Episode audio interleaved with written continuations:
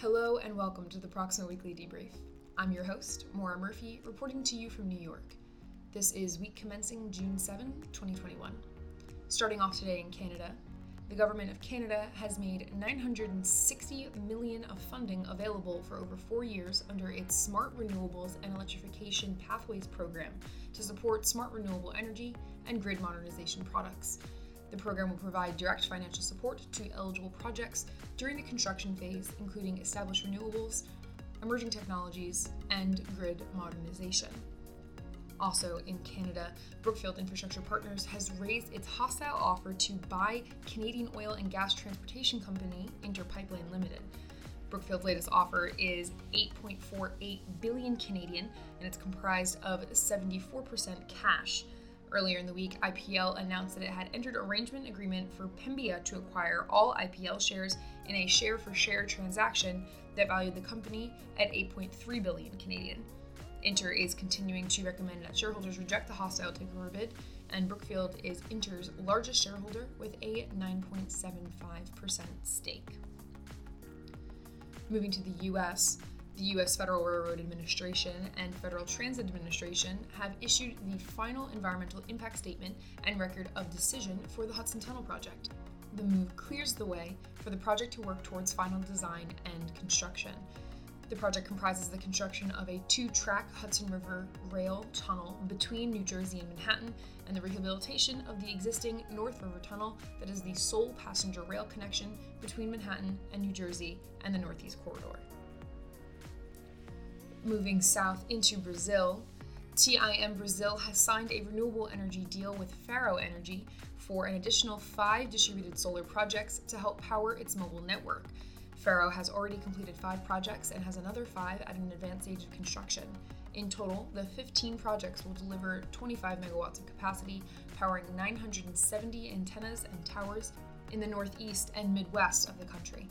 Faro Energy is investing over 100 million Brazilian in its partnership with TIM. Also in Latin American markets today, the Central American Bank for Economic Integration, or CABI, is financing a project to improve access to Tegucigalpa, the capital city of Honduras.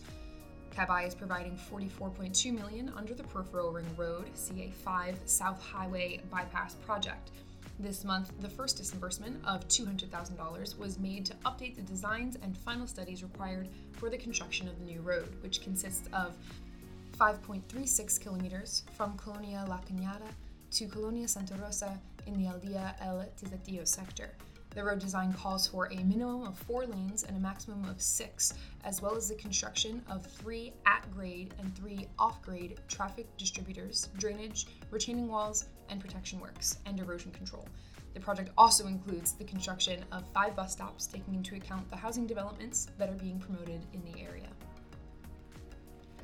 And lastly, for today, is around the world on a proposed gas export development in northern Western Australia that environment and climate campaigners say could result in more than 1.6 billion tons of greenhouse gas emissions across its lifetime and cause damage to Indigenous rock art.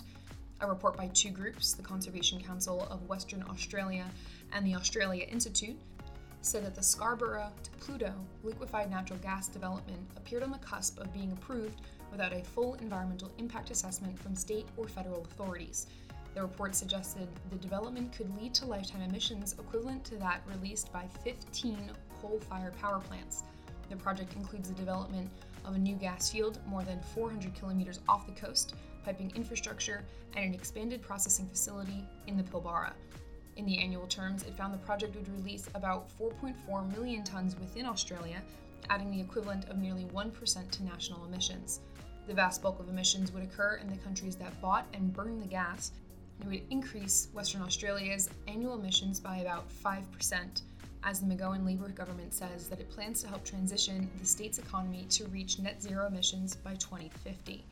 Western Australia is the only state to have increased its emissions since 2005, largely due to the booming LNG industry. The project's major proponent, Woodside, said that there had been many opportunities for interested parties to comment on the proposal over the past two and a half years.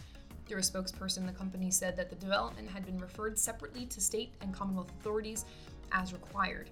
The Federal Department of Agriculture, Water, and the Environment found in August 2019 that the pipeline works did not have to be assessed under national conservation laws, and the National Offshore Petroleum Safety and Environmental Management Authority had approved the development of the gas field in April of 2020.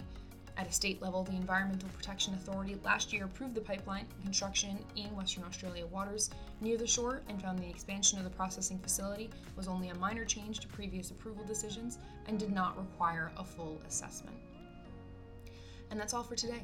If you'd like to see any more of our stories, then please do visit us at proximainfra.com. Until next week.